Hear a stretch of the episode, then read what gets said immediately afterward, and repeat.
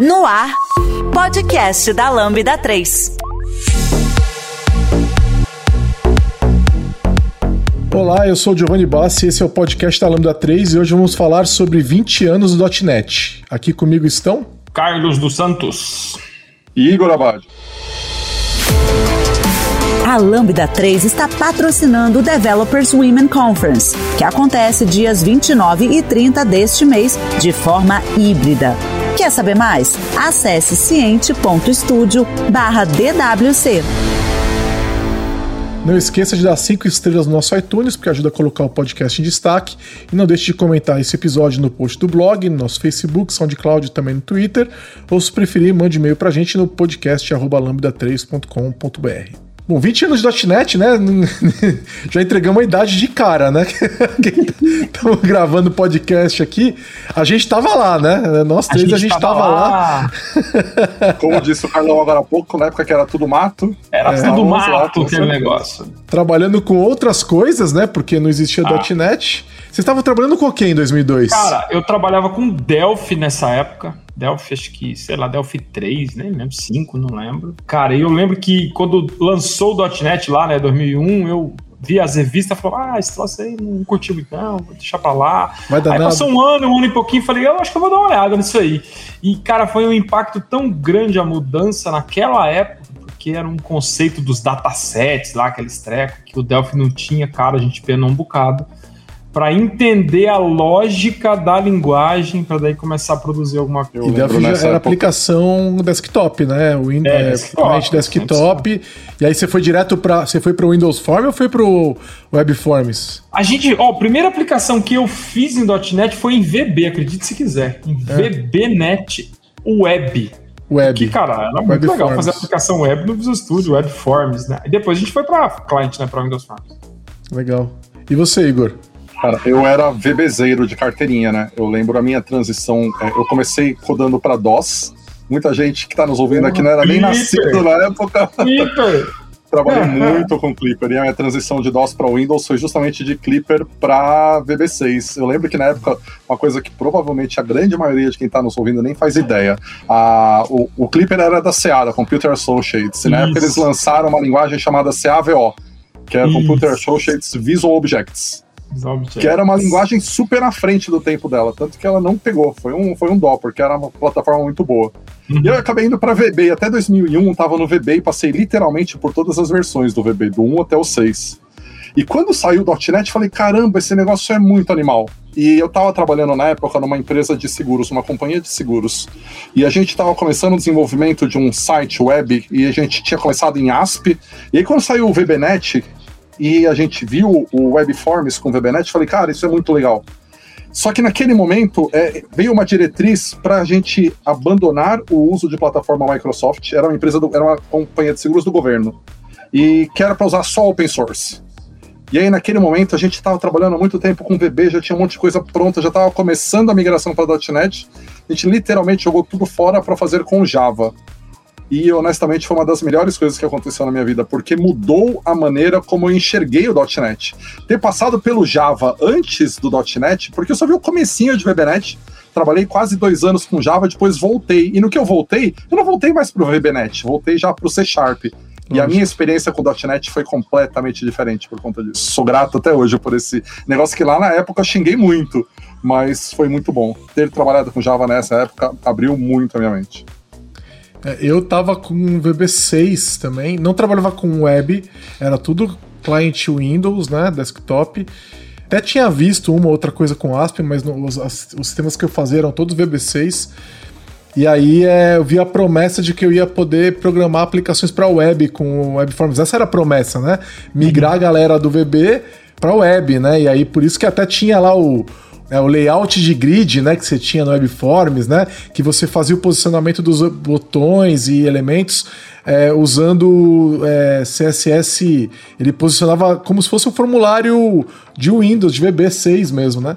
E aí aquilo foi interessante. Eu lembro até hoje que eu apanhei quando eu tentei exibir um message box, que é a primeira coisa que você faz, e eu descobri que não existia message box na web.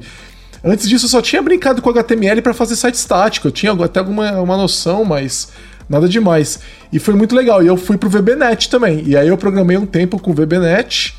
E eu fui migrar para o C Sharp uns dois anos depois. Eu, eu peguei o .NET ainda em 2001 também. É, no Alpha, eles estavam...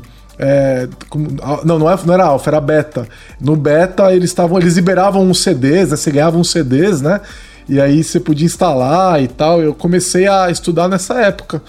E, e, e, foi muito legal, assim, eu gostei pra caramba também do que eu vi. Era uma mudança muito grande, né? E aí, assim, era, esse era o mundo, né? Então, vamos resumir o mundo em 2002, antes do .NET, pra quem não tava lá ou, ou entrou um pouco depois e tal. Era basicamente, de um lado, era o Java. O Java era uma linguagem muito moderna, totalmente diferente do que a gente tinha antes. Por quê? Do lado é, Microsoft, você tinha o C++, que é uma linguagem extremamente complexa, extremamente poderosa, mas Visual que... C++. É, exatamente. No, no é, Visual C++, você comprava a licença do Visual Isso, C++ 6.0 na época, é. né? É uma linguagem que muito perigosa, né? Com muitas... É, muito propensa à criação de, de bugs ali, é, é, de segurança e tudo mais.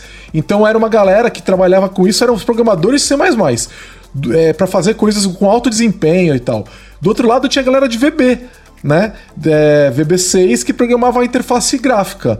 E você tinha também a galera do Delphi, que fazia a mesma coisa, e aí quando tinha uma coisa de alto desempenho, usava o C++, aí tinha um componente servidor e tal.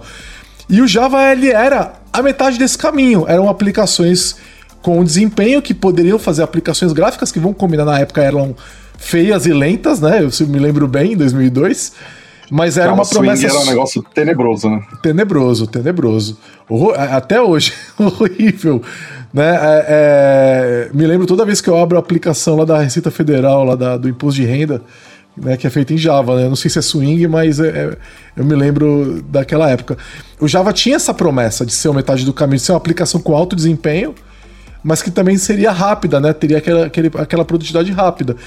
E Aí o .NET surgiu como uma alternativa ao Java, né? Aliás, é, é o C Sharp é o Java essa, da né? Microsoft, né? É, é o Java da é Microsoft. A, a, história que levou ao surgimento do C Sharp eu acho maravilhosa, né? Porque por pouco a Microsoft não precisa do C Sharp.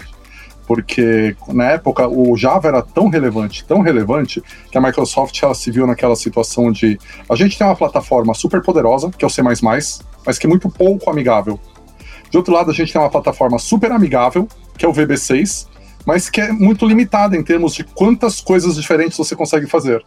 E aí, em algum momento, a Microsoft decidiu: eu quero ter algo tão poderoso quanto o C, só que tão amigável quanto o Visual Basic. E nesse momento, ela construiu um negócio chamado J. Sim. que a maioria aqui provavelmente não ouviu falar, porque o que ela fez na época foi ela licenciou o Java da Sun e aí ela queria usar o Java era para ter se tornado o que o C Sharp é hoje, a linguagem de programação oficial da Microsoft.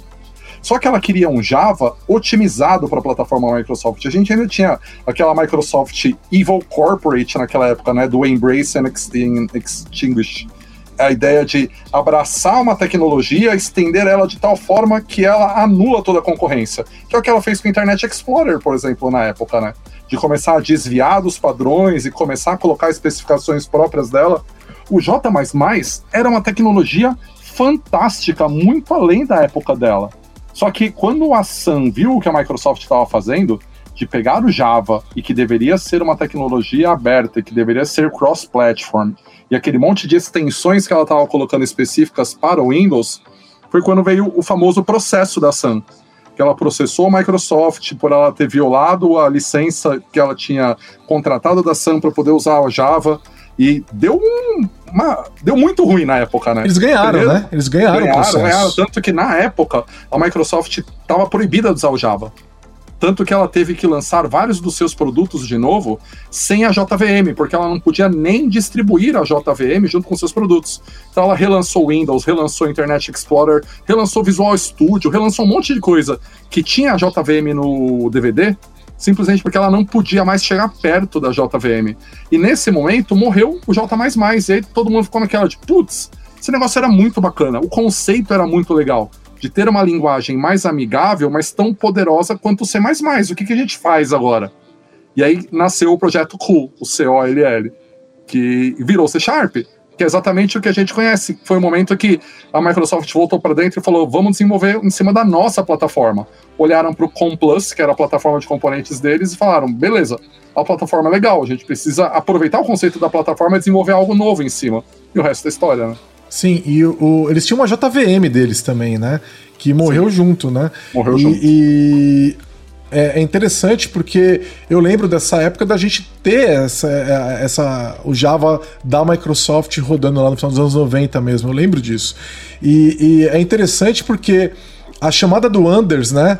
É, Hausberg, que já era o criador do Delphi, para fazer o C Sharp foi muito legal. Eu vi uma entrevista recentemente dele onde ele fala né, que é, eles não estavam olhando para o Java, eles queriam focar na, numa, numa linguagem deles, né? E, e, aí que nasceu o C Sharp. Aliás, ele é um dos poucos designers de linguagem no mundo, né? Talvez, talvez seja o único, não sei. Que fez três grandes linguagens de grande adoção, né? Porque ele fez o Delphi, fez o C Sharp e agora fez o TypeScript, né? Uhum. Então é, é, realmente é um cara de talento impressionante. Cara, né? você sabe que tem muita gente que não sabe que a Microsoft fez o TypeScript? É, que bom, né? Assim, não, Transcendeu, né? Que... Transcendeu. É, você fala assim, você sabia que a Microsoft que fez isso? E o cara fala, não, vai no site lá, olha quem fez. Foi o mesmo cara que fez o C Sharp. Você Sim, vê, cara, não é à toa que a gente né? tem a Sync no, no JavaScript hoje. É, é, entendeu? É, veio, apareceu primeiro no C Sharp, e aí eles levaram pro TypeScript e foi parar no. Eu acho que a proposta de Async no ECMAScript foi tocada pela Microsoft, se eu não estou enganado, tá? Lá no, no TC39. É, então, assim, é um, é um cara é, realmente impressionante. E outra coisa foi fazer o design do VB também, né? Porque na época o VB é, tinha que ser familiar para quem trabalhava com VB6, né? É, mas tinha que ser um negócio novo, não podia ser igual, né? E, e eles conseguiram fazer, eles conseguiram fazer isso. Eu lembro quando eu comecei a trabalhar com o VBNet, foi muito natural. Eu, eu sabia onde eu estava, né? E, e, e, depois, quando eu fui para C Sharp, mudar de é, VB para C Sharp era, era, é igual falar português de Portugal para português brasileiro, cara. É tudo português, sabe? Tem algumas diferenças, mas uhum. você pode até se perder de vez em quando, mas você, você sabe onde você está, né? E, e, foi bem tranquilo assim a, a, mudança, até porque você eu via código C Sharp toda hora. Então o Anders conseguiu realmente bater uma meta. E assim, se você. Não sei se vocês já viram lá no Book of the Runtime, né? É, é, o, é o livro que todo mundo que vai trabalhar com .NET na Microsoft precisa ler, né? A Lambda 3 é uma empresa de tecnologia com expertise comprovada na construção de produtos digitais e soluções customizadas de ponta a ponta, que transformam o seu negócio para uma nova realidade. Saiba mais no site lambda3.com.br. Logo na abertura do Book of the Runtime, ele tá no GitHub, que para quem for procurar, tá? É, ele fala assim: a meta do .NET é tornar a programação fácil. Cara, isso foi escrito 20 anos atrás, entendeu? E putz, é. cara, olha o C Sharp hoje brigando com o C e Rust por desempenho, e ele ainda é uma linguagem fácil. O .NET uhum. ainda é uma plataforma fácil. Os caras continuam é, inovando, né? Porque é muito difícil você fazer um negócio poderoso que continua fácil, né? Então, putz, cara, é incrível realmente a maneira com que eles têm lidado com isso nesses 20 anos. Muito legal mesmo, cara. A linguagem é. evoluiu muito, a, a ferram as ferramentas, né? E o uso que a Microsoft fez do .NET para todo o resto, né? Então, escreveu é, e... muita coisa, acabou usando para fazer quase tudo lá dentro. Né? Sim. Tem um contexto histórico que é importante a gente lembrar, né? Lá no começo dos anos 2000, a gente estava na época de uma coisa que a Microsoft chamava de Windows DNA. Lembram desse cara? É, eu, eu lembro, queria lembrar, eu não queria lembrar, mas agora eu lembro. Eu lembro. e, muito do direcionamento do runtime do C Sharp tem a ver com o C Sharp como uma ferramenta de desenvolvimento corporativo também. Lembram do namespace System.Enterprise Services? Sim, tinha integração com o MTS, as transações distribuídas do Complus.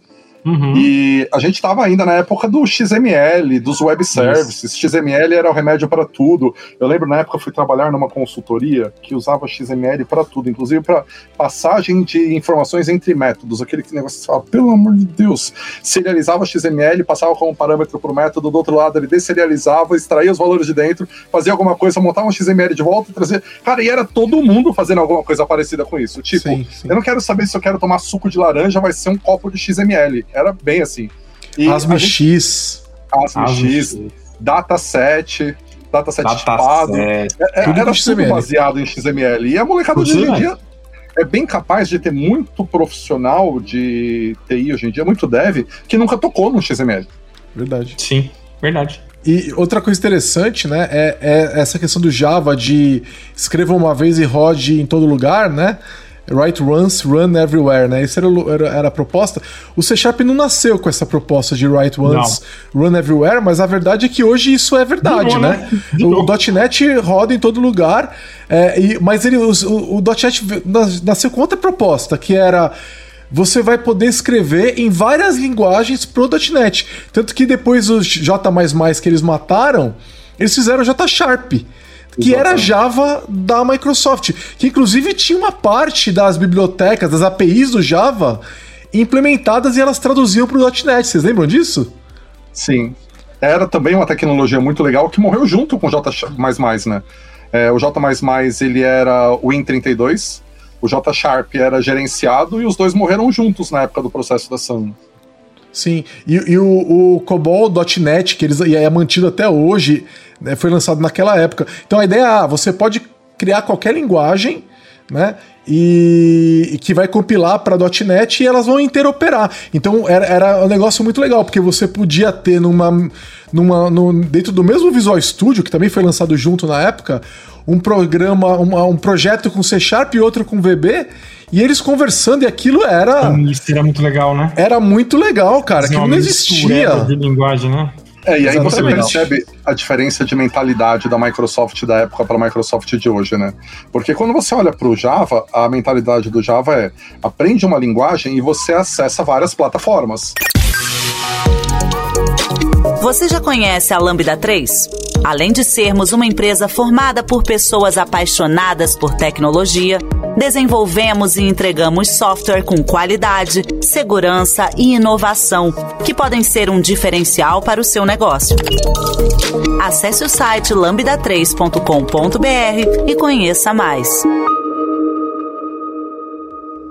a mentalidade da Microsoft na época era exatamente o contrário de não importa qual é a linguagem que você conhece, o Windows é a melhor plataforma. E o foco não é. era a plataforma de desenvolvimento, era o Exatamente. Windows, né? Então era é. o, a, a mentalidade do .NET era trazer novos desenvolvedores para o Windows e não para necessariamente o .NET, que é muito Sim. diferente da mentalidade que a gente tem hoje. É, exatamente, que é tudo aberto, né? E o Windows é só mais uma plataforma, e assim, eu arriscaria dizer que os projetos novos que estão começando com a ASP.NET Core não vou, a maioria deles não vai rodar no Windows. Vai, rodar, no, vai rodar no Linux. Tudo Linux. Tudo vai rodar tudo no Linux. Eu rodo tudo em Linux hoje, que é Core. Tudo. A, é, os clientes da Lambda 3, não vou falar todos, mas muitos rodam tudo no Linux, cara. Sim. É, uhum. é, é impressionante, assim. Mas, assim, é, outra coisa que surgiu na época, junto, né? Foi finalmente uma IDE unificada.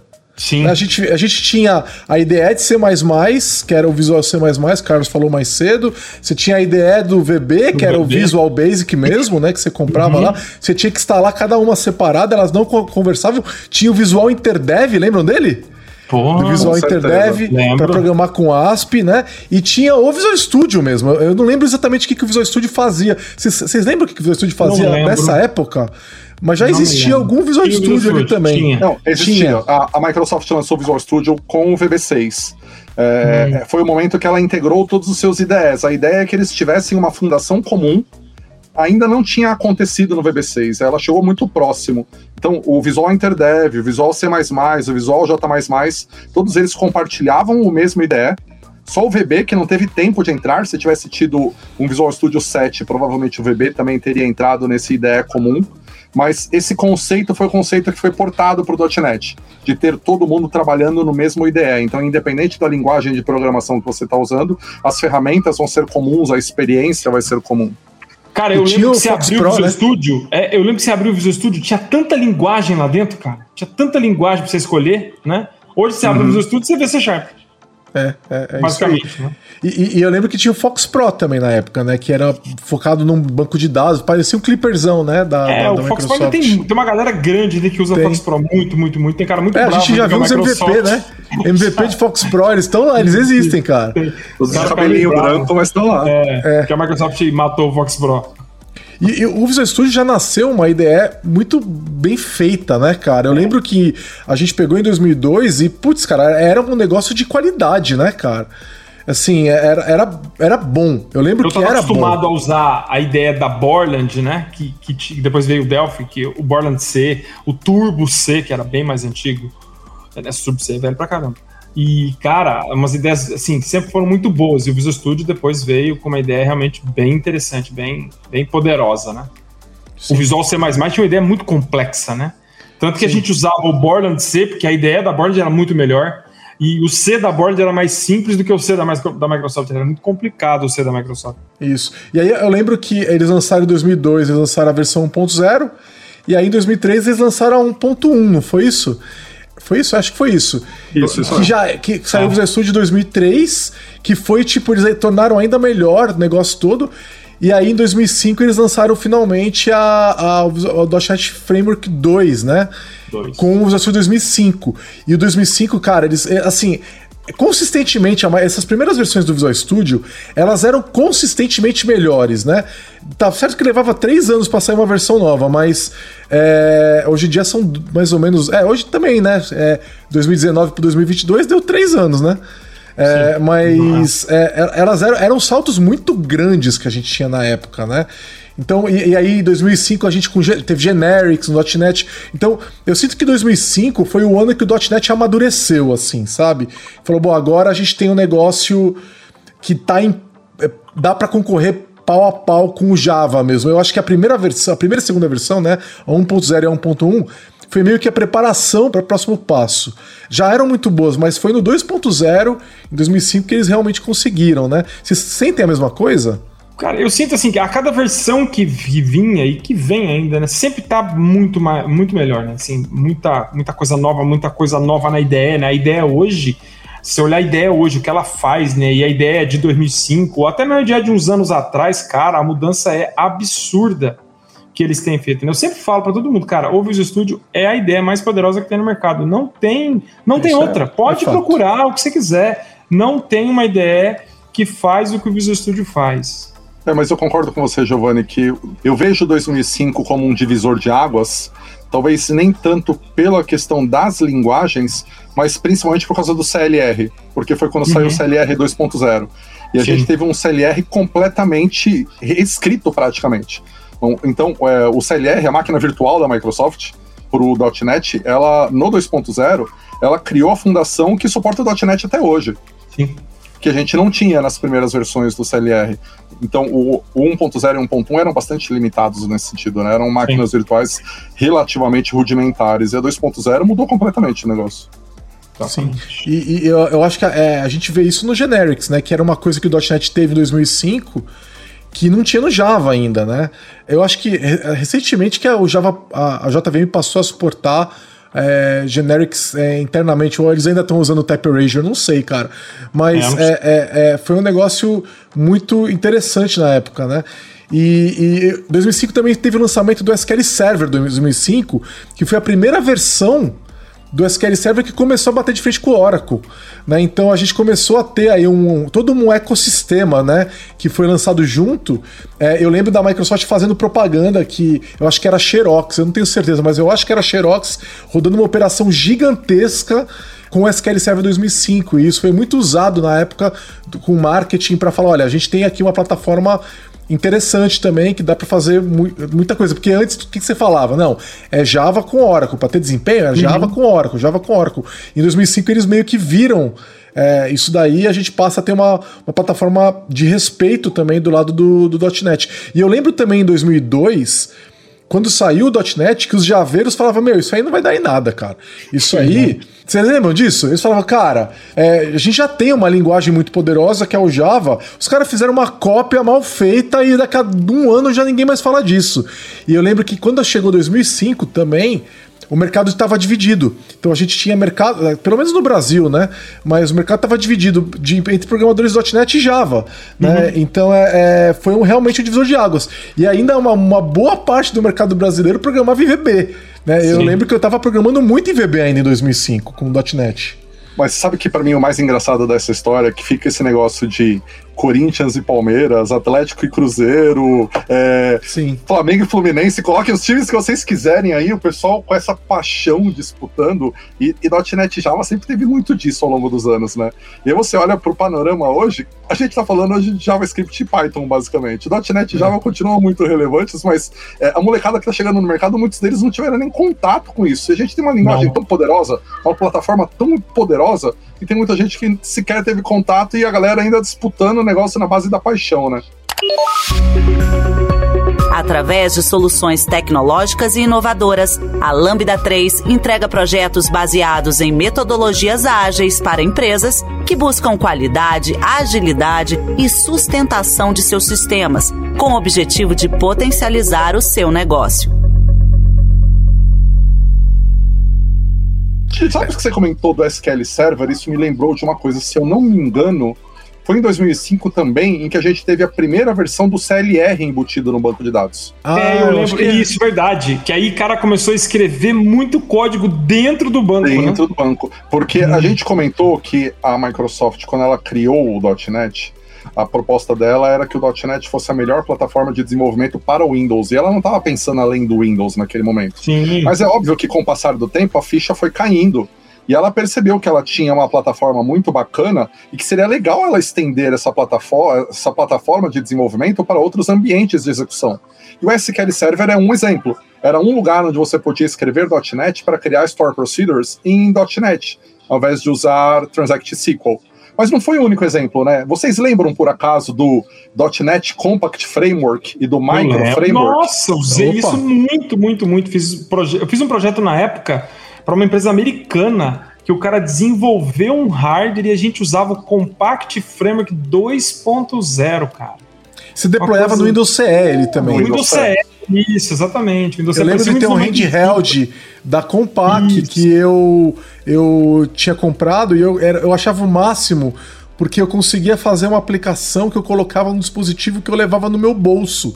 Em 2005, cara. É. Então, assim, é, é, muito louco isso, porque a gente fala hoje em dia, tudo bem, né? Em 2005 isso não existia, não existia iPhone, não existia Android, né? E eu conseguia ter um aparelho, não era um telefone, né? Mas eu tinha uma organização de agenda, eu tinha uma aplicação que eu tinha feito para cuidar das minhas coisas que tava lá no aparelhinho que eu levava comigo.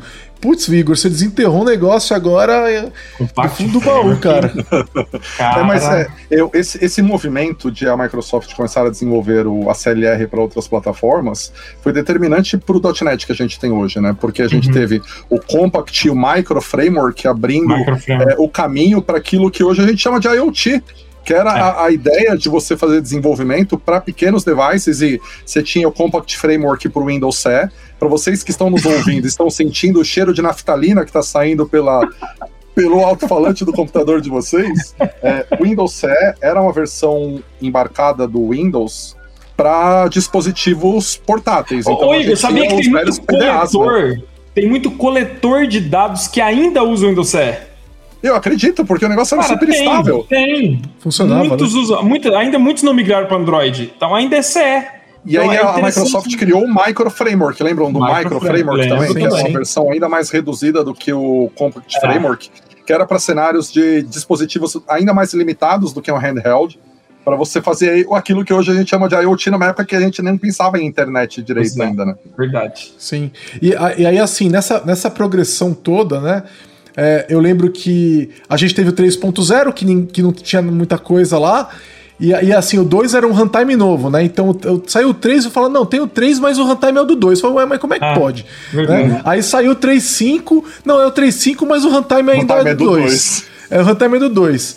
E o 3.5 saiu com um monte de coisa. Acho que foi no 3.5 que saiu o Link, não foi? Foi o Link, foi. é. é. O 3.5 foi Link, 3, tinha WPF, é. tinha toda essa, essa camada, né? WPF, WCF. WCF, WPF. Então, esses caras saíram no 3.0. O 3.0 foi um stopgap total. O 3.0 saiu junto com o Vista. Lembram disso? Lógico, E na lógico. prática, a única coisa que tinha de diferença no 3.0 era WCF, WPF e WF. O que, que foi o 3.5? WWF, né? Windows Workflow Foundation. Nossa, fiz, fiz software com esse negócio, hein? É, cara. Que pesadelo, cara. Com, com OnePath. OnePath, é, lembra? One era, não, não, era OnePath, não. Infopath. Infopath. Infopath. Fizemos software para isso aí usando o WW. Acho que era com o WWF, que tinha os workflows WWF. lá.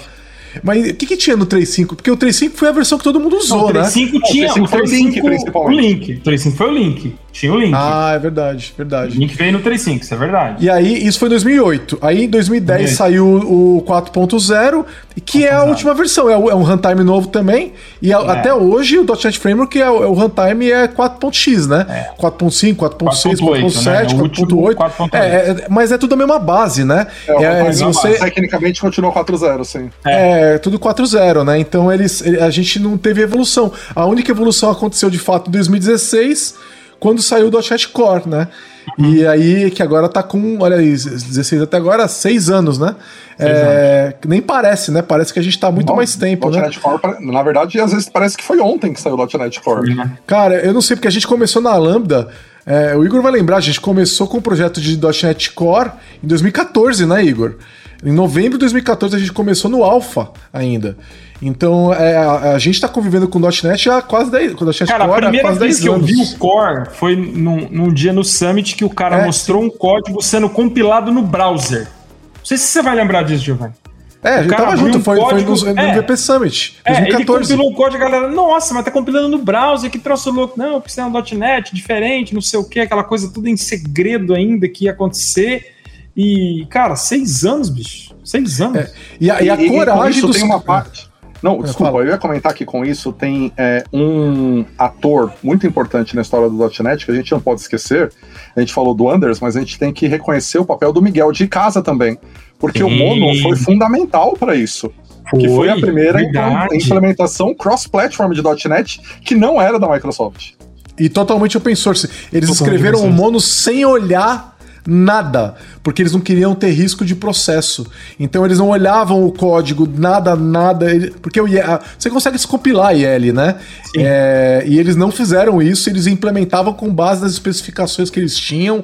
Era um negócio Putz, em 2002, pelo que eu me lembro, ele comitou isso. É, ele recentemente, não sei se vocês viram, tá? Miguel de Casa colocou no Twitter. É, integramos agora o primeiro commit do Mono feito há 20 anos atrás. Tá lá no repositório do runtime do .NET, porque veja só. No .NET moderno, o Mono faz parte dele. Sim. E o .NET Framework não faz parte. Uhum. Então, é muito louco porque o Mono sobreviveu ao .NET Framework e né, ele é o futuro do é um dos futuros do .NET.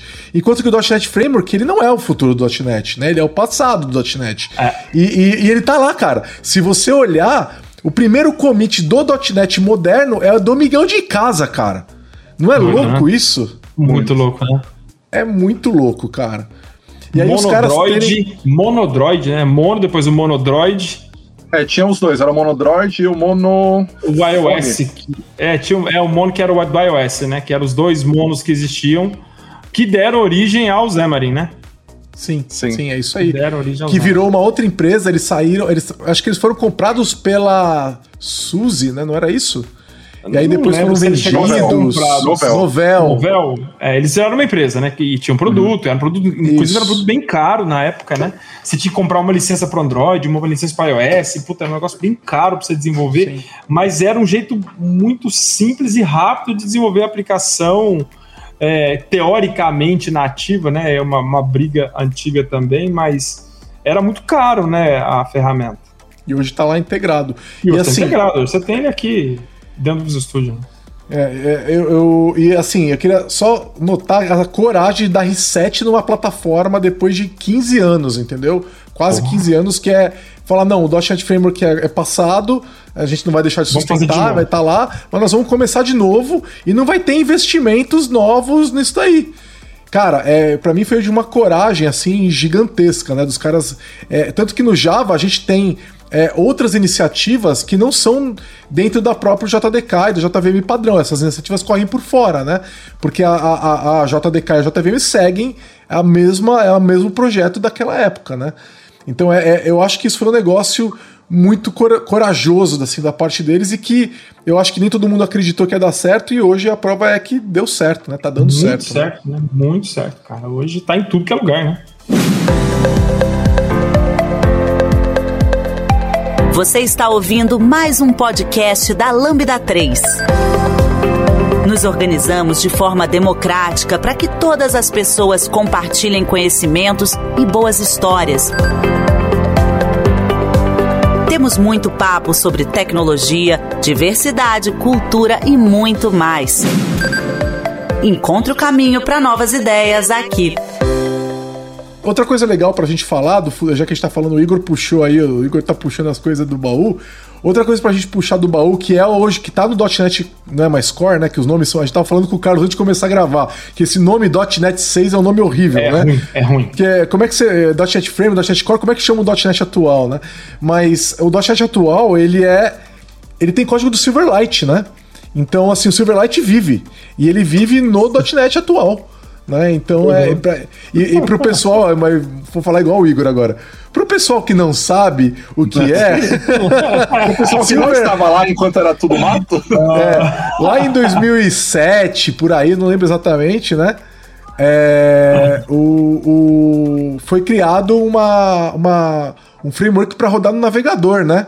Foi. Para competir com o Adobe, né? Com, com o Flash. Com Flash, isso, com Adobe Flash. Que eles chamavam de RIA. Rich Internet Application. Lembra, lembra disso? Lembro. RIA. É, e aí você faria aplicações com XAML, que era a mesma, é a mesma linguagem WPF, né? Para rodar no navegador, fazer internets ricas, né?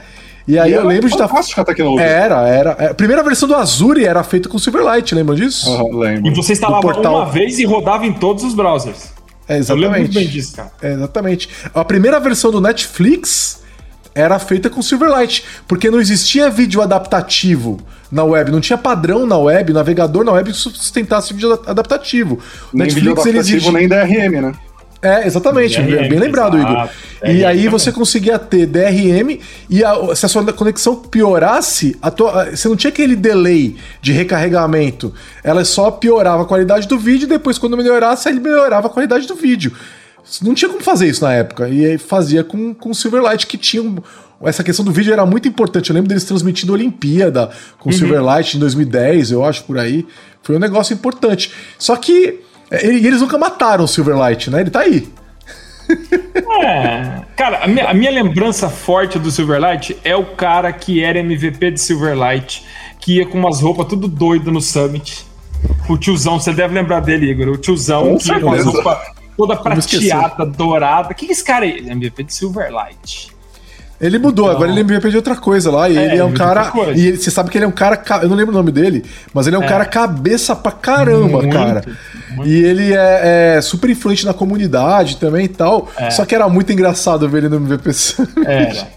O cara do Silverlight, né? Então, assim. Agora, o, o Silverlight ele deixou sua contribuição, né? FlexGrid do CSS ele foi praticamente todo copiado do Silverlight, né? O modelo do FlexGrid do CSS era o modelo de posicionamento do Silverlight. E, e é muito Sim. legal, porque a gente, o HTML5 e o CSS3, eles receberam muitas influências do Silverlight, influências positivas. A questão do vídeo adaptativo, o streaming de vídeo do HTML5 deve muito ao que foi desenvolvido na época pelo Silverlight. E o CSS3 também pegou muita coisa nesse sentido. Sim. Aliás, naquela mesma época, né, no final dos anos 2000, é, da década de 2000, a gente estava vendo um surgimento das linguagens dinâmicas, um ressurgimento, né? Com muita força nas linguagens dinâmicas. Eu lembro muito do Ruby, né? Na, no, na parte de web Sim. com Rails, lá em 2006, né? 2007, se eu não estou enganado. E se falava muito de linguagens dinâmicas. Microsoft foi lá e fez o, o Iron Ruby e o Iron Python como projetos open source que rodar era era para você rodar Ruby no .NET. E aí a gente tá falando de Silverlight e eu lembro que na época e o Miguel de Casa estava envolvido nesses projetos, né? Porque é, era uma coisa que interessava a ele. E tanto que ele fez o Moonlight na época, né? Que o Moonlight, Moonlight. era o Silverlight que rodava no Linux e no Mac. E, e, era open source feito também com base no Mono. E aí é, é, eu lembro que eles fizeram uma maneira, usando a, é, essa questão do. Não sei se era do Moonlight ou do Silverlight, para você rodar Python e Ruby no navegador.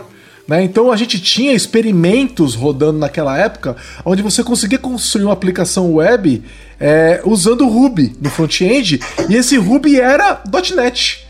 Né? É, então, eu não sei se você lembra, Didio, mas para suportar isso, tanto para o Silverlight quanto para o Iron Ruby e o Iron Python, é, na época a Microsoft criou um negócio que era um irmão do CLR, que era o DLR. Lembro, lembro. Language Runtime. Nossa, Porque o CLR originalmente, ele não suportava é, linguagens dinâmicas. Uhum. Ela precisou criar um fork do CLR para suportar linguagens dinâmicas. E depois ela fez o merge de volta, que foi quando a gente ganhou Dynamic no C Sharp. Foi quando ela incorporou todos os mecanismos de linguagem dinâmica de volta no .NET. Que facilitou programação com com e tudo mais. Sim. Cara, você falou a DLR, você batendo uma sinapse aqui que não acendia há, muito, há mais de 10 anos, cara. Eu nem lembrava desse cara do DLR. nem lembrava disso, cara. É Nossa, realmente foi um negócio interessante.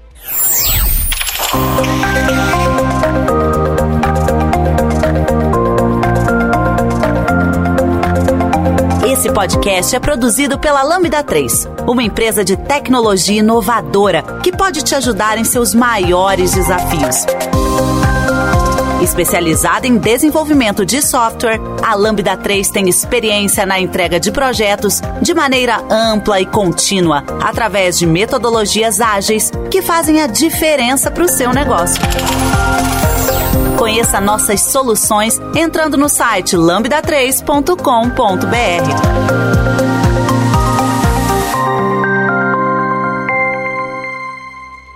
E a gente pulou um negócio, né? Que em 2005 surgiu também a primeira versão do TFS. 2005. Olha só.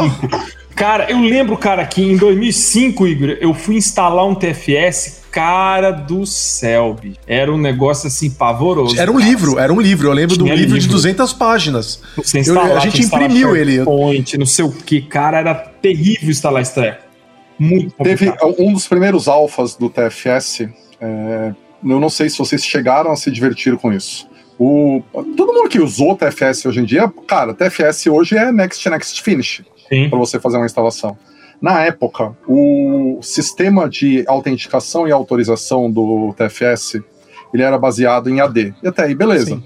Só que como que você faz para criar uma aplicação baseada em AD e aí você rodar esse cara numa estação simples, no modo workgroup? Você não tem AD. Então, o que, que a Microsoft tinha na época? Que é outra sinapse que eu vou ativar aí na sua cabeça, Giovanni. Lembra do Adam, Active Directory Application Mode?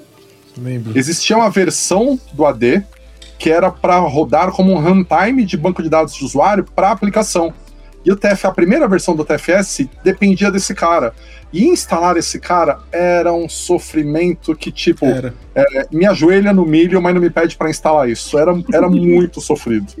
Era, era para quando você não tinha AD, né? É pra quando você não tinha AD, você usava esse cara, não era AD, isso? Exatamente, é. exatamente. Eu não cheguei, eu não cheguei a, a, a, fazer isso aí. Eu lembro de ter instalado o TFS na época. Eu lembro que era um livro gigantesco que a gente passou dias instalando. Cara. Porque é isso que o Carlos falou. Você tinha que instalar o SharePoint, Services. Não era o server, era o SharePoint Services. Services. Você tinha que instalar o SQL Server, que ele trazia uma licença de SQL Reporting Server. Reporting Services. Acho que não, Report Services não foi Report... da primeira versão. Não, tinha, eu, eu lembro não... que eu instalava Reporting Services também, porque precisava. Sim, mas eu acho Cara... que já foi no 2008 esse daí. E, cara, era um monte de contas que você tinha que criar antes Nossa, no AD. Cara, tinha 350 contas no AD pra você fazer o track funcionar. Sim, era muito trabalhoso. E, é, não era, mas quando terminava, a gente tava vindo do SourceSafe, né, cara? Pô, que, usei SourceSafe. O SourceSafe 2000, que a última versão do SourceSafe foi 2005 também, né? É, que era uma melhoria grande com o SourceSafe que tinha, que foi lançado com, com o Visual Studio 2002, né?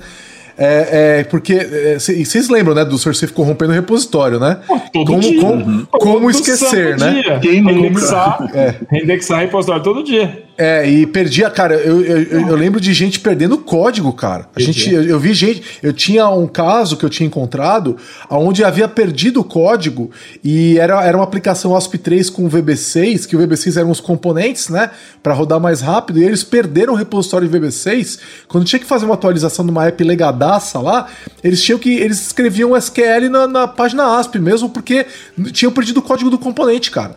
Entendeu? Uhum. Então, o, o Source Safe era um negócio problemático. Quando surgiu o TFS, cara, e a gente começou a usar, eu falava, pelo amor de Deus, isso aqui é, é mil vezes melhor. É, era uma melhoria muito grande, né, cara? Que ajudava muito. Só de não perder código e a integração dele com o Visual Banco Studio. de dados, né? O seu código gravado num SQL. Eu lembro quando. poeira de tabela doida lá, né?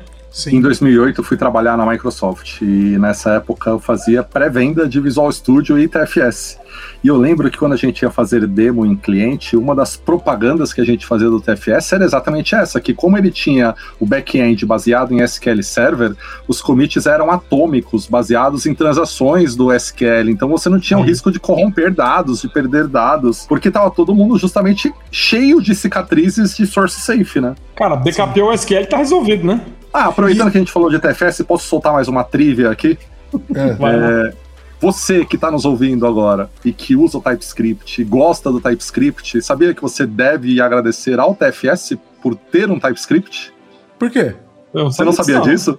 Eu sabia não. não. Por quê? O TypeScript ele nasceu e a primeira ferramenta a usar o TypeScript foi o TFS. É Porque quando eles começaram a desenvolver a interface web do TFS, o codebase ficou tão grande que ele estava impossível de ser mantido. E eles estavam sentindo falta de ter suporte de uma linguagem tipada para a web, para que você pudesse ter todos os recursos de gerenciamento de código que uma linguagem tipada oferece, para você poder pegar problemas em tempo de compilação nasceu o TypeScript. Ô, ô, Igor, como é que chamava o cara lá? Que o TFS eles trouxeram. Era, era o Harry, né? Brian, Brian Harry. Brian Harry. Brian Harry. Harry grandão ele... fazendeiro.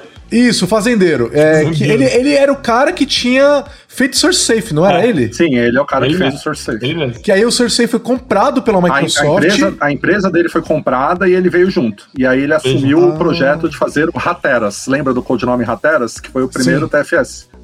Então, o, a, o SourceSafe era. Ele era o dono da empresa, não era? Ele era o dono da empresa. É, e aí ele veio junto para trabalhar como é, é, cabeça e ele que tocou o projeto do TFS e até recentemente, né? Ele saiu é, há alguns anos, anos né? E ele era o. Ele, é, é, engraçado porque quando a gente encontrava ele lá no MVP Summit, ele tinha que vir também, porque ele não é. Ele morava no meio do, do nada, né? De uma ah, fazenda. Carolina do Norte, sim. Exatamente. Você lembra e... da frase dele, Igor? I have a dream. Nunca mais esqueci o dia que ele falou isso no Summit lá, por conta do Git na época, né? Ah, é pra, pra integrar o Git no, é, no, TFS? no, TFS? Era um, era um pedido muito grande da, da comunidade do TFS de ter um repositório descentralizado. Você tá falando isso pro Giovanni, você tá levantando a bola só pra ele como, cortar, né? Como esquecer? como esquecer da confusão que eu me meti por causa disso? Né? É, onde dias antes do MVP Summit eu abro uma issue lá no no, não sei se era o user voice, sei lá o que que era, era falando, voice. eu acho que o TFS tinha que adotar Git ou ter uma, um, um source control descentralizado.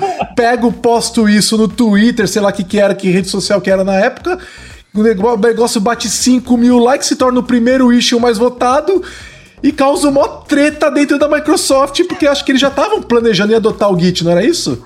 É, tinha, Já estava no roadmap deles, é, alguma coisa é, é, assim. Eles estavam avaliando qual seria a ferramenta de controle de versão distribuída. Tanto que na época ah. ainda se falava muito de Mercurial, né? E era uma das Sim. coisas que estavam considerando se seria Mercurial, até porque o Mercurial era muito mais parecido com o que a gente tinha na época. Porque ele Sim. lembrava o Subversion, então era talvez tivesse sido uma transição mais natural para os usuários de TFS. E que bom que não foi a opção escolhida, né? E eles seguiram é. o que o mercado estava será, será que aquela treta que eu causei aí sem querer ajudou? Espero que sim, né? De repente eu ajudei a empurrar. Mas, Mas, eu lembro que eu fui banido da lista interna de discussão dos MVPs por causa disso. Porque eu postei isso e, é, e alguém ficou com a, ideia... a sensação de que você estava vazando o NDA. É, não sei, porque eu não tinha essa informação privilegiada. Sim. Ninguém tinha, Ninguém né? Tinha. Ninguém tinha essa informação, nenhum, nenhum MVP tinha essa informação. Mas eles me baniram da lista, falaram que eu tava usando a lista para propósitos que não eram aqueles. E aí me baniram, aí eu falei, chegando lá em Redmond, eu fui conversar com o pessoal do, do time de produto e falei, cara, eu não sabia, como é que eu ia saber, né? É, e aí a gente conversou, contemporizou e eles me colocaram de volta na lista. Essa história foi muito divertida, né? E eu lembro Mas... que naquele, naquele summit, quando eles anunciaram que o Git ia ser integrado no TFS, o que tinha de MVP chateado ah, não tá sim. tá escrito, né? Sim. A galera ficou triste. Como que vai abandonar o, T, o que a gente chama hoje de TFVC, que nem tinha esse nome na época, eu não. acho, né? É, não, imagina, meus clientes nunca vão usar Git. E hoje todo mundo usa Git. Todo mundo usa Git. E, cara, assim, uma coisa que eu senti muito, assim, a migração do version control para Git, ela é muito traumática. Não sei se o Igor tem essa percepção. Como assim? Todo mundo pode mexer no código ao mesmo tempo? Não, eu quero só eu mexer no código. É, quero fazer checkout exclusivo. Código, né? Quero fazer checkout exclusivo e locava o código. Você vai fazer merge. Não, mas merge. Aí o cara lembra do merge do Search e fala: não, não, merge não. Merge não, tá Mas errado. justiça seja feita, o, o merge só deixou de ser doloroso com o Git. É isso aí. Sim, com certeza, isso não tem a dúvida. É isso aí. É, exatamente, o problema, o problema não era a branch, o problema era o merge, né? Que era, era muito merge, ruim, sim, né? Era ruim. E, e vamos combinar. A gente perdeu muito código merge no, no, no version control. Muito código. Sim. E, e vamos lembrar também da experiência de branches que a gente tinha antes, né? Sim, é, que era. O branch ele era físico. Eu acho é, que físico. no SourceSafe ele era físico. Eu acho que até no TFS ele TFS era físico. Era. Você criava né? uma outra pastinha lá, ficava visível lá. Isso, você então o branch, você criar um branch demorava. Né? Então você falava, não, cria um branch, clica, espera, ficava rodando a ampulhetinha lá e depois de um tempão que aparecia o branch, né? E aí o merge era um inferno, então ninguém, ninguém aceitava Cara, isso como uma possibilidade. A empresa teve um dev que ficou seis meses reclamando do Git. Ele, ele, não, se, ele não se conformava ficou. Falei, cara, aceita, não tem falta esse treco. Eu lembro da gente no, no, no, MVP Summit do ano seguinte, Carlos. E ainda tinha MVP reclamando, cara. E eu acho que foram alguns anos do, ainda de o pessoal ainda reclamando, e hoje eles ainda reclamam que eles falam que o Git tem, ganha toda a atenção e ninguém mais liga pro TFVC. Eles ainda falam, ainda tem gente que reclama. Ah, deve ter gente que ainda usa, né? Como a gente está num, num, podcast sobre .NET, não sobre TFS, acho que uma coisa que é legal a gente lembrar é o quanto o .NET influenciou o próprio TFS. Eu não sei se uhum. vocês se recordam, mas o TFS 2005 e o TFS 2008, as duas primeiras versões do TFS, o sistema de build do TFS, a, a ferramenta de CI do TFS era o MS Build, uhum. era a ferramenta de build do .NET. Do então, ainda que você possa usar o MS Build para compilar literalmente qualquer coisa, o MS Build é um make. Ele serve para você é. compilar qualquer coisa. Mas na prática, ele induzia muito a compilação de código .NET, porque o TFS realmente ele era otimizado para .NET. Foi só no 2010 que as coisas começaram a melhorar um pouquinho, porque naquele momento a gente saiu do MS Build e foi pro, da, pro build de Workflow Foundation, lembram? Sim. Com Xaml. com o Xaml, é, exatamente. Com build em Xaml. Foi no 2015 que a gente teve o... 15? Foi no 15 que veio o Venext, né? O build novo. Sim, sim, que não dependia mais do Xaml e o Xaml virou legado. E eu lembro de estar compilando a aplicação de Power Builder em 2005, usando MS Build, e a gente inclusive usava é, uma bridge de MS Build para Ant para compilar Java uhum. também. Uhum. Então era, era, era um negócio que funcionava, mas dava muito trabalho. Mas eu lembro de eu nessa época ajudando a, a, a colocar o TFS para buildar todo esse negócio aí. E é isso que o Igor falou mesmo dava muito dor de cabeça. E, e, e, Mas isso era muito do Zeitgeist da época, né? Era, putz, a, a, ah. o objetivo aqui é focar em trazer todo mundo para Windows. A, o objetivo do .NET é trazer as pessoas para Windows. Eu não quero otimizar para o resto. Eu não quero otimizar para outras plataformas. O que não é o caso hoje. Hoje a mentalidade não. é justamente o contrário, né? Eu quero trazer todo mundo para cá, eu quero ser super inclusivo. Mas na, naquele tempo, é, essa não era a mentalidade do .NET. Então a gente falou do TFS. Acho que talvez algumas pessoas estão ouvindo não estão entendendo o que, que é o TFS, porque o TFS não existe mais, né? Hoje a gente tem o Azure DevOps e esse nome maravilhoso que é o Azure DevOps Server, que é um negócio que não roda no Azure. Né? É... Mas tem nome de Azure. Né? É, é, e passa, ele passou por vários nomes, né? Então era TFS, VSO, que era o Visual Studio Online, não era isso? E aí Visual depois VSTS, Deixa eu Visual Team Studio Services. Team Ser- Services. Team Service e aí finalmente Azure DevOps. O, é- é- o último nome antes de Azure DevOps foi VSTS, é isso? VSTS. Isso, e hoje a gente tem, ainda tem o Azure DevOps que você pode instalar na empresa, né? Tem, o Mas DevOps pou- Server. pouca gente faz isso, né? Pouca gente faz isso. Tem, né? tem algum. Existem situações ainda que o cara tem problema de compliance, que não pode botar código na nuvem e não sei o quê, e aí ele quer botar o servidor lá dentro. Existe. E aí a Poucos próxima versão é, é o GitHub, é isso? Dá pra usar. Ah, não. Boa.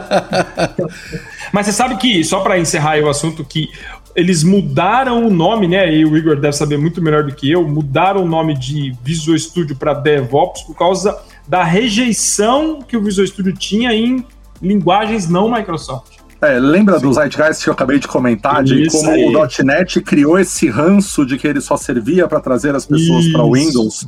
O Visual Então- Studio acabou herdando esse ranço também, Foi. né? Então, É uma- como uma a, a de plataforma marketing, de DevOps tinha esse nome, era Visual Studio Team Foundation Server. É, aí depois virar Visual Studio Team Services. Então, a- as pessoas ainda tinham aquela sensação de que essa plataforma só serve para .NET. É. E em algum momento a Microsoft precisou criar esse rompimento, essa ruptura, para que as pessoas dissociassem a plataforma de DevOps do .NET. Não tinha, não era Team System? Teve Team System era o nome da Switch. Em 2005 É, e 2008, a é. Switch que englobava o Visual Studio e o TFS chamava E o Visual Team Studio System. Team System. Sim, tanto que quando eles criaram o Team Service, todo mundo falou, pô, vai voltar o VSTS daquela época. Eles usaram a mesma sigla, né? Exato. É uma bruta confusão, né? Mais uma coisa provando que a Microsoft é ótima para dar nome para as coisas.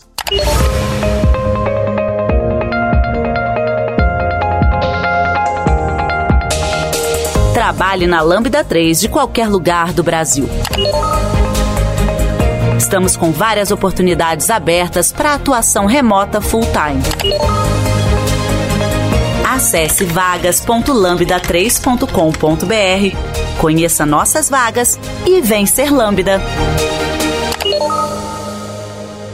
Então, assim, é, teve toda essa história do TFS que ela tá, meio, tá muito conectada com a história do .NET até recentemente, né? Isso só desconectou quando Microsoft começou a falar de mais de nuvem, né? Então, nuvem se tornou uma força muito importante dentro da empresa e eles falaram, não, então a gente tem que ter um serviço, um produto que é independente é, é, do, do .NET, do Visual Studio, e aí puseram esse, esse nome aí, né? Mas, é, e hoje é, é fato, né? A gente tem, tem esse cara muito forte. Agora, a, uma co- ironia, a ironia desse nome, Giovanni, é que apesar do Azure DevOps é, remeter ao serviço de nuvem da Microsoft, ele não está limitado ao serviço de nuvem da Microsoft. É, Pelo verdade. contrário, a gente tem um monte de empresas por aí que não usam Azure, mas que usam Azure DevOps. Exatamente. é Só aí. reforçando exatamente. o que o Giovanni acabou de comentar, que a Microsoft é ótima para nomes. É, exatamente. Não, Azure DevOps é um, nome, é um nome ruim, cara, mas tudo bem, não vamos entrar nessa daí. É, uma, uma outra coisa que eu acho que a gente pode comentar, que eu acho que é muito legal, é que é, a Microsoft, é, pelo menos do lado da Developer Division, que é a dona do, de tudo, isso, tudo isso que a gente está falando, né? Finalmente entendendo é, a questão de open source, começando a entender isso na final da década de 2000 e realmente abraçando isso na, época, na década de 2010, né? Então eu lembro que, da, da, que a primeira grande notícia foi quando eles finalmente integraram o jQuery dentro das ferramentas do Visual Studio. Foi tipo, nossa, soltaram rojões ali, né? Eu lembro que e a história era a gente o que, que a gente viu na época? Acho que vocês vão se lembrar disso. Do de repente começou a entrar uma galera dentro da, da, da, da Microsoft na Developer Division, né? Que começou a, balançar tudo. Então entrou Scott Hanselman, entrou Rob Connery, entrou uma- é, e, e várias outras pessoas que muitas nem estão mais lá. O Rob Connery saiu de lá, o Phil Hack, né, que também não tá mais lá, né? O Hanselman é o cara que eu acho que ficou mesmo, né? Mas é, é, o Scott Guthrie, né, que hoje é o, o dono de tudo lá dentro, né? Hoje é, é- é ele que manda nisso tudo começa a trazer essa galera, né? E eles começam a falar de open source dentro da Microsoft. E aí finalmente a gente tem anúncio do jQuery no Visual Studio. É, aí logo depois a gente tem anúncio do open source do AspNet. Vocês lembram disso? Que ele ficava no Codeplex. Codeplex. Aproveitando o é. gancho, trazendo mais uma trivia, vocês sabem qual foi o primeiro projeto open source da Microsoft? Vocês lembram? Não. Não lembro, cara. Lembram de um cara chamado Wix? Windows Installer XML? Lembro, lembro. Aham. Foi Sim, o sim. primeiro Pra fazer instalador. para criar os MSIs, para criar instalador MSI. Caramba. Foi a primeira vez que a Microsoft abriu o código de alguma coisa. Que algum funcionário pago pela Microsoft colocou uma licença open na source. Sim, sim. E, e- e é muito legal. Se vocês tiverem oportunidade depois, galera, vocês estão ouvindo a gente, vai dar uma olhada no que foi a jornada do open source dentro da Microsoft. Porque foi, como o Giovanni estava lembrando dessa galera, foi muita gente quebrando pedra e matando Foi. no peito o negócio, falando: a gente vai fazer acontecer. E coisa que ninguém acreditava que fosse possível. Até o Wix sair, ninguém imaginava que a Microsoft um dia fosse escrever qualquer código que usasse uma licença de código aberto. Ainda que fosse Sim. uma licença dela, mas ainda assim era uma licença de código aberto. Sim. Que permitia que você pegasse o código e fizesse o que você quisesse com ele, né? Exatamente. É, isso era, para eles, uma empresa que vendia licenciamento, né? Como é que eles iam fazer um negócio que eles não iam ganhar dinheiro com esse licenciamento, né? Porque você não vai pagar por um negócio que você que tá aberto, né? E aí, quer dizer, é, você até vai, mas você paga de outras formas, né? Eles descobriram que você consegue cobrar por suporte, né? Então, é, é, olha, se você rodar o .NET 6 no Azure, você tem suporte. Isso tem valor, né? E aí eles começaram a, a- a- a investir é, nisso daí. Mas aí, é, depois do, do, do jQuery, a gente teve o AspNet, teve alguns outros projetos menores ali e tal. E aí eu acho que o grande e maior projeto foi o Roslyn, né? Que é o compilador do .NET, do, C- do, do C Sharp né, e do VB, que foi reescrito, que ele era escrito em VB, em C++, né? Ele foi reescrito o do C Sharp em C Sharp, o do VB em VB, e eles anunciaram, acho que lá por 2012, mais ou menos, tem uns 10 código anos. tava, tava. Eu lembro do dia, tava no Codeplex, o código fonte. Que o, o Anders apertou um botão lá num evento, não lembro que evento que era, que abriu o repositório para todo mundo ver. E todo mundo baixou, que vai que eles mudam de ideia. Vamos compilar essa já.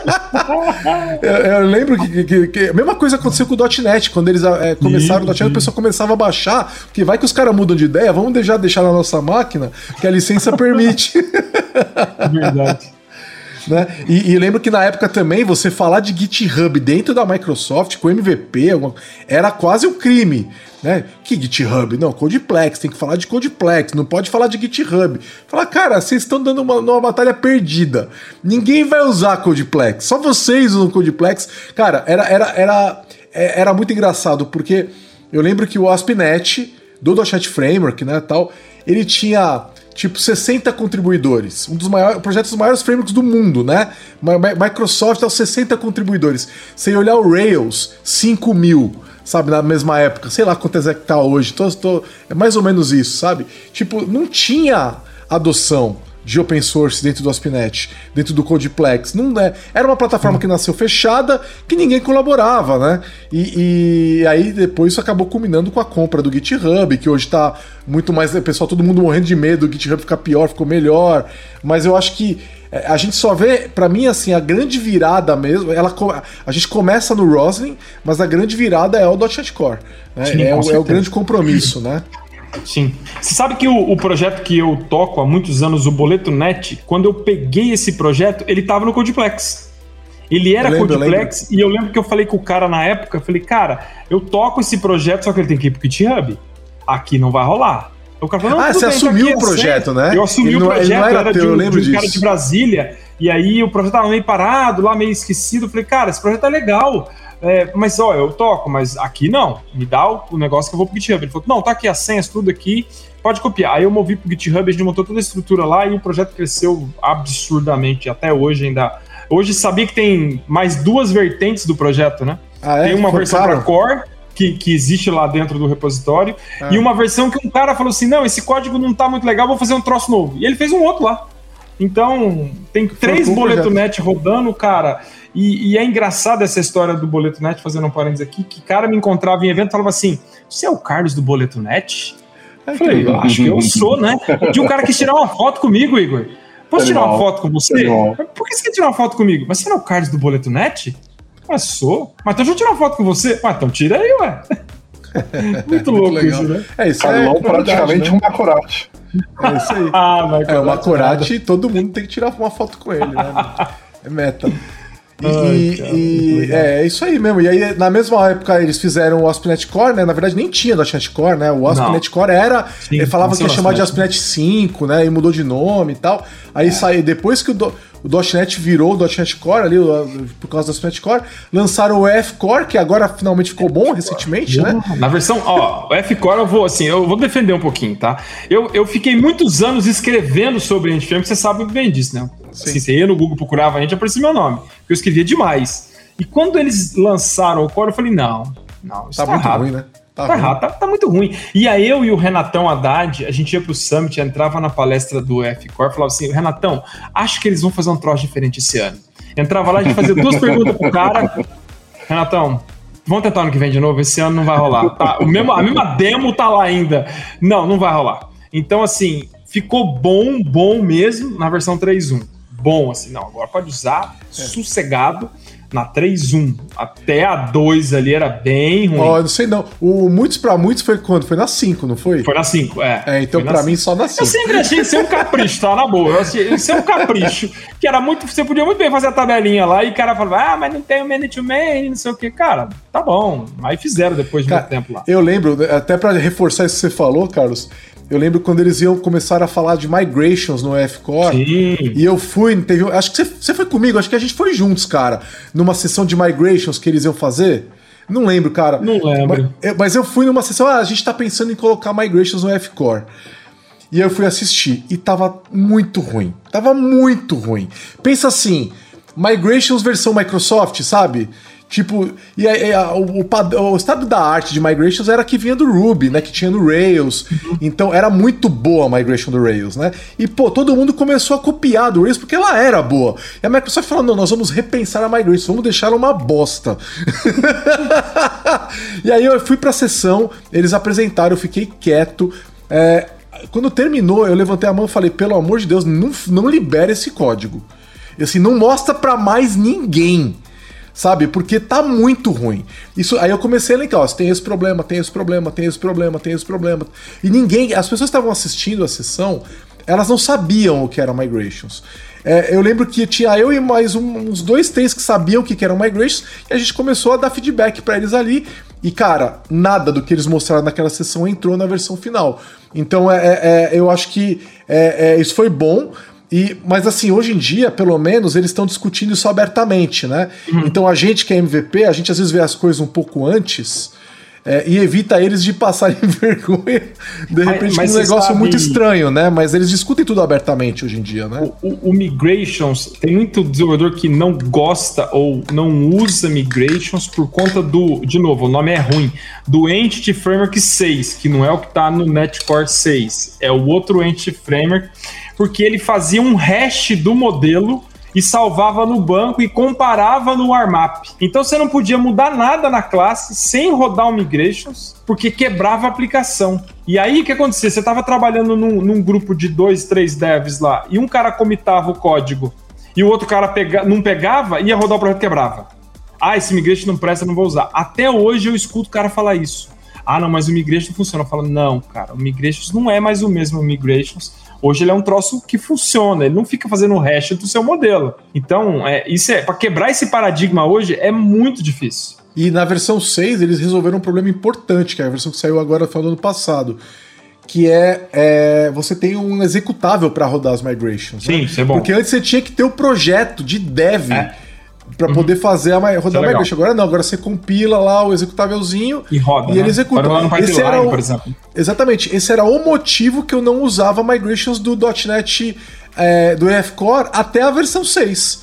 Eu, rodava, eu usava Fluent Migrations porque eu conseguia, é, no pipeline, rodar ela lá no estágio final, né? Então agora eles resolveram para mim agora a migration está usável, tá interessante ali, né? A gente tá no momento do .NET muito muito estável, Sim. né? Muito muito bom, eu acho.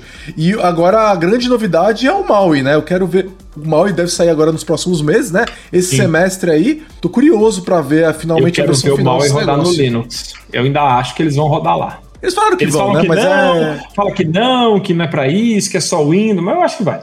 Mas não falaram eu, que eu ainda tenho esperança que vai. Eu acho que ia ter suporte da comunidade pro mal e no, é, no Linux. Cara. Talvez. Aí, cara, ficava matador o negócio. É, eu acho que vai ficar. eu tô ansioso para ver, cara. Eu acho que esse é um negócio interessante ali.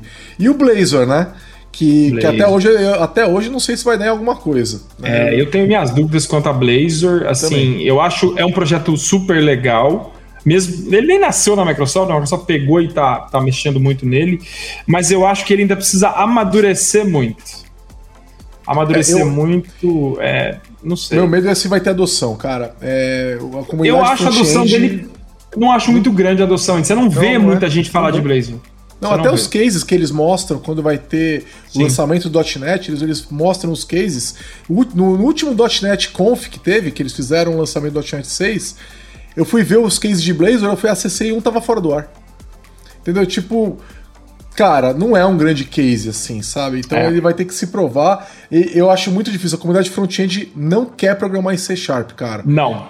E sabe que não eu tenho quer, medo dele ser fala. um grande Silverlight, sabe? Tipo, é, muita o pessoal adota isso, e depois né? morre. Eu já ouvi cara perguntar em evento, quando a gente tinha evento presencial, mas isso aí não é o novo Silverlight? É, cara, não, não é, porque tem um monte de explicações, porque o Asm não tem nada a ver com Microsoft, sei lá o quê, mas a galera fica meio assim, né, cara, como assim, né? Então... São tecnologias web, né? Eles Sim. não estão reinventando o front-end igual eles fizeram com o Silverlight, é, é ou era o Flash lá também. Você sabe onde é, que eu vejo que o Blazor pode ser interessante? Ah. É, que na verdade o único cenário que para mim Blazor faz sentido é para você desenvolver, é, ter o Blazor como um concorrente do Atom ou do Electron.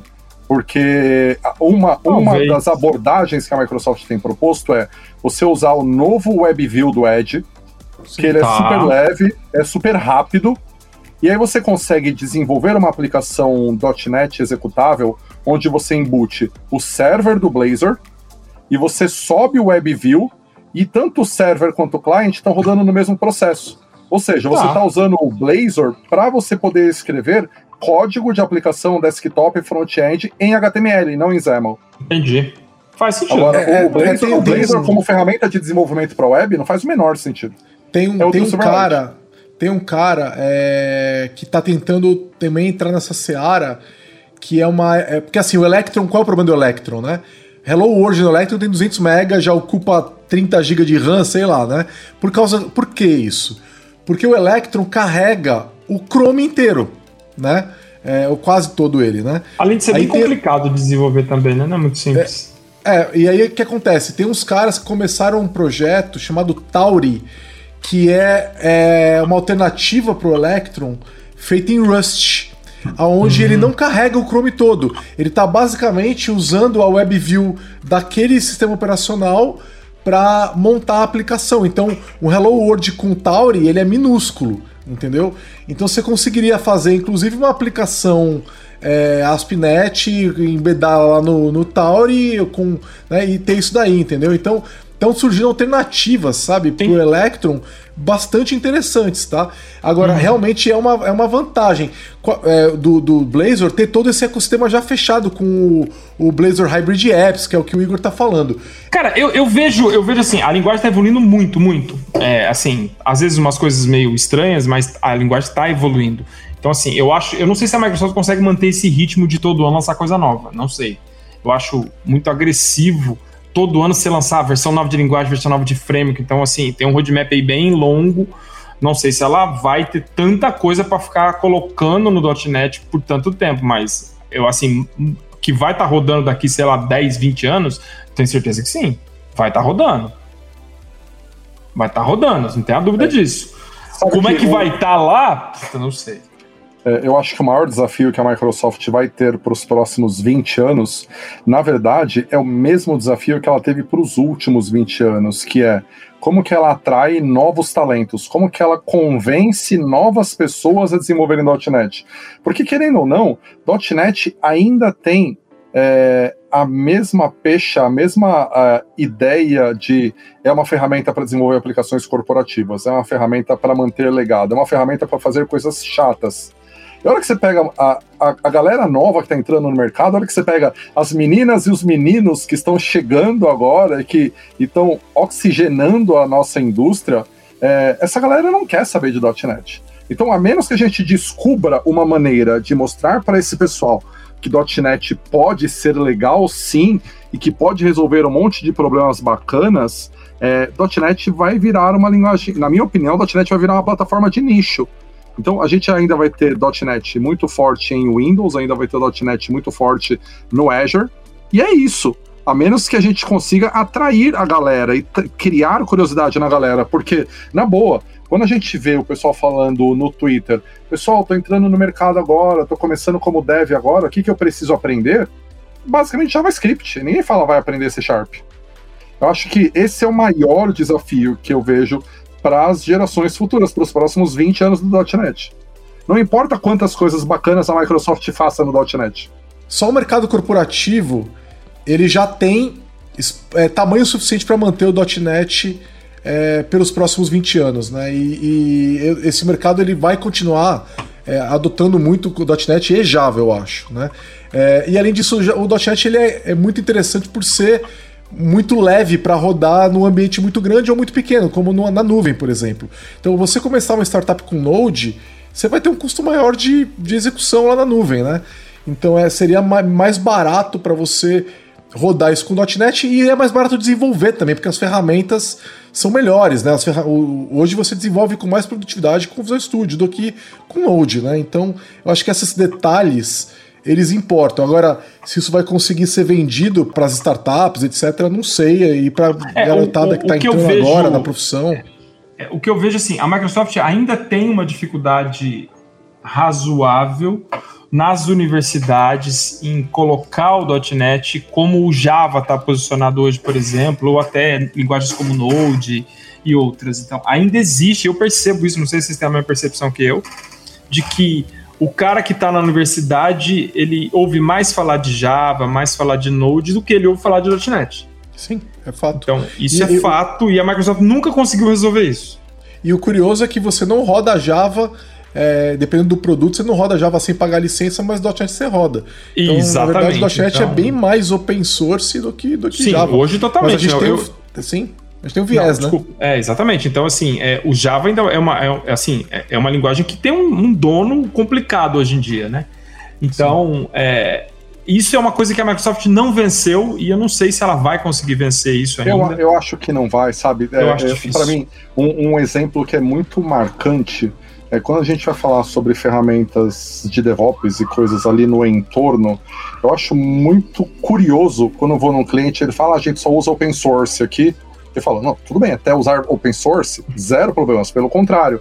E aí eu pergunto, qual é a ferramenta de gestão de demandas que você usa? Ah, eu uso Gira. Caramba! Onde que o Gira é open source, pelo amor de é, Deus? Não é não, é, cara. Mas, mas aí, é, quando você vai aprofundar a conversa, fica claro que qualquer coisa que não seja Microsoft, e por extensão que não seja Oracle, por exemplo, é open source, mesmo que não seja. Então, é. É, essa imagem negativa ela ainda está muito Sim, gravada. Muito, ela diminuiu, é. é. verdade que diminuiu, mas ainda tem muito esse negócio. São aquelas pessoas que escrevem o Microsoft com cifrão, né? Que ainda Sim. não entenderam o quanto as coisas é, mudaram.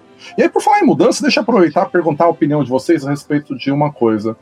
É, a unificação dos runtimes, que deveria ter acontecido agora no .NET 6 e não deu tempo porque o Maui não ficou pronto, com sorte vai ficar pronto no .NET 7.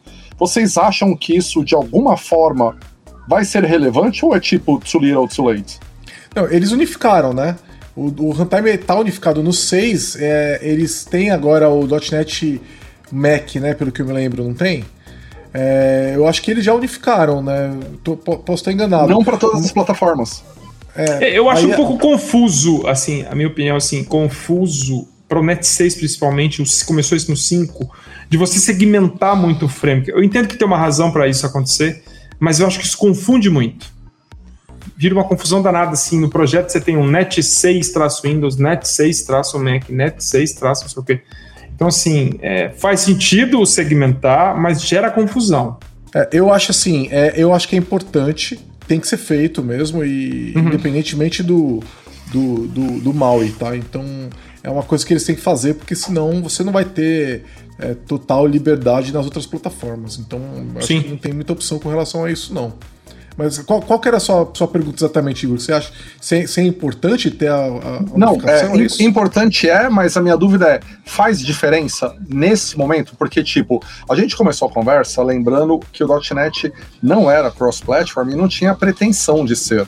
E aí, por conta disso, foram nascendo variações do .NET. A gente teve o Compact Framework, teve o Micro Framework, teve o Runtime do Silverlight, que era o DLR, teve o Mono, Monodroid, Monotouch, eram todos é, runtimes inspirados minimamente baseados no CLR, mas que muitas vezes não eram compatíveis. O único momento uhum. em que a uhum. gente de verdade chegou num runtime único, cross-platform de verdade, é agora no .NET 6. Mas a, a, a sensação que eu fico é, será que faz diferença agora? Tipo, qual é o problema que a gente quer resolver com essa unificação nesse momento? Ainda alguém ainda vai começar um projeto de Android ou de iOS ou de Linux usando .NET? Ou será que a Microsoft perdeu esse bonde? Cara, eu acho que sim. A gente, a gente tem demanda disso na Lambda. Né, de, de, um projeto de iOS com .NET. Sim, a, de, isso aparece na Lambda com bastante frequência, eu diria, tá? Então acho que sim, é importante. E, e, e agora que a gente está tendo outros competidores muito fortes nessa frente, a gente está também, né? Não dá para negar que é, o React Native hoje é o grande framework que está ganhando nessa essa briga aí, né? É, é, é indiscutível. Muito Mas por conta que... de ter o React também, né? Então. Sim. É, é, e a Microsoft, tem... a Microsoft, o Google por fora com o Flutter e o Dart, né? Sim. Sim, mas... mas o Flutter teve um pico de hype que baixou, né? É, eu também acho. Eu também não vejo o Flutter assim, nossa, estamos fazendo em Flutter. Você só escuta React. Você fala com o cara de front, o cara tá com React, o React Native para mobile. E assim, o Flutter realmente, é o que o Giovanni falou. Eu acho que teve um hype aí de, ah, vamos Flutter, Flutter Dart e tal, e parou. Sim. E aí, e eu tô tá dando uma olhada aqui agora, tô olhando os docs aqui, de fato a unificação aconteceu sim, né? É, então, no .NET 6 você já tem o, o Net 6.0 Android, iOS e macOS. Então, é, sim, é, aconteceu a unificação. É, uhum. E aí é o que está faltando agora é só um MAUI mesmo, né?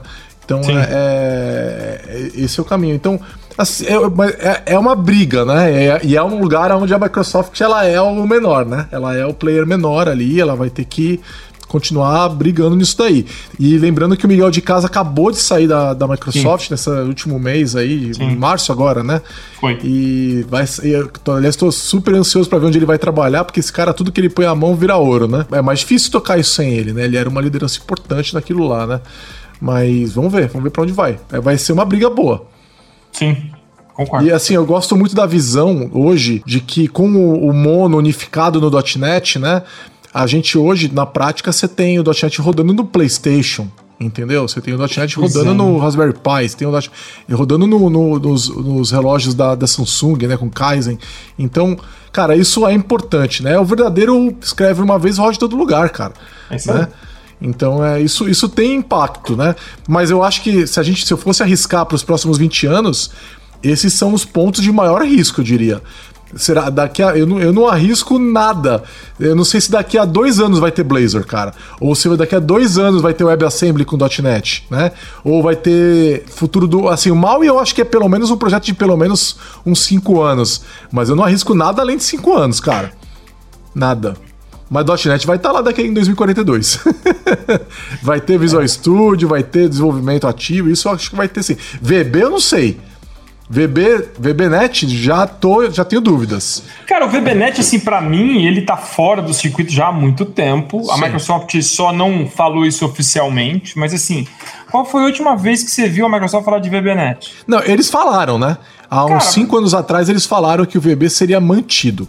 O VB então, tá pronto. É, o VB tá pronto. O VB não Sim, tem nenhuma assim, versão nova mais. Não tem, então assim, você não tem o VB Core, C Sharp Core. É, você então, tem assim, o, o, VB funciona. Então, assim, funciona, sim, funciona. Ele vai conseguir assim, consumir projetos com C Sharp modernos, isso, tudo. Isso. Mas não tem nada de novidade não. no VB. Nada. Não fala. É, eles não, não falam nada de VB. E, tem, e tá começando a chegar. Tá começando a acontecer algumas coisas do tipo, olha, se a sua biblioteca C Sharp tiver isso, ela não vai poder ser consumida do VB. Isso está começando a aparecer, né? É. E aí isso é o começo do fim, né? Tá bom, eu acho que ficou bom, acho que a gente conseguiu dar um panorama aí da, dessa velharada toda aí, né? É, 20 anos de .NET, por mais 20, e é por isso aí, 20, por mais 20. Então, valeu aí, pessoal que acompanhou a gente até aqui, que nós falamos pra caramba. Uma hora e meia, hein? A gente tá é aqui uma hora e meia já falando. É isso aí. É, e obrigado aí, Carlos e Igor, por participarem. Imagina. Tamo junto.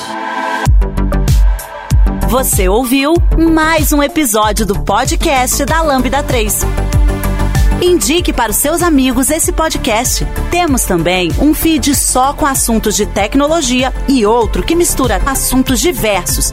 Toda sexta-feira, sempre com o pessoal animado da Lambda 3.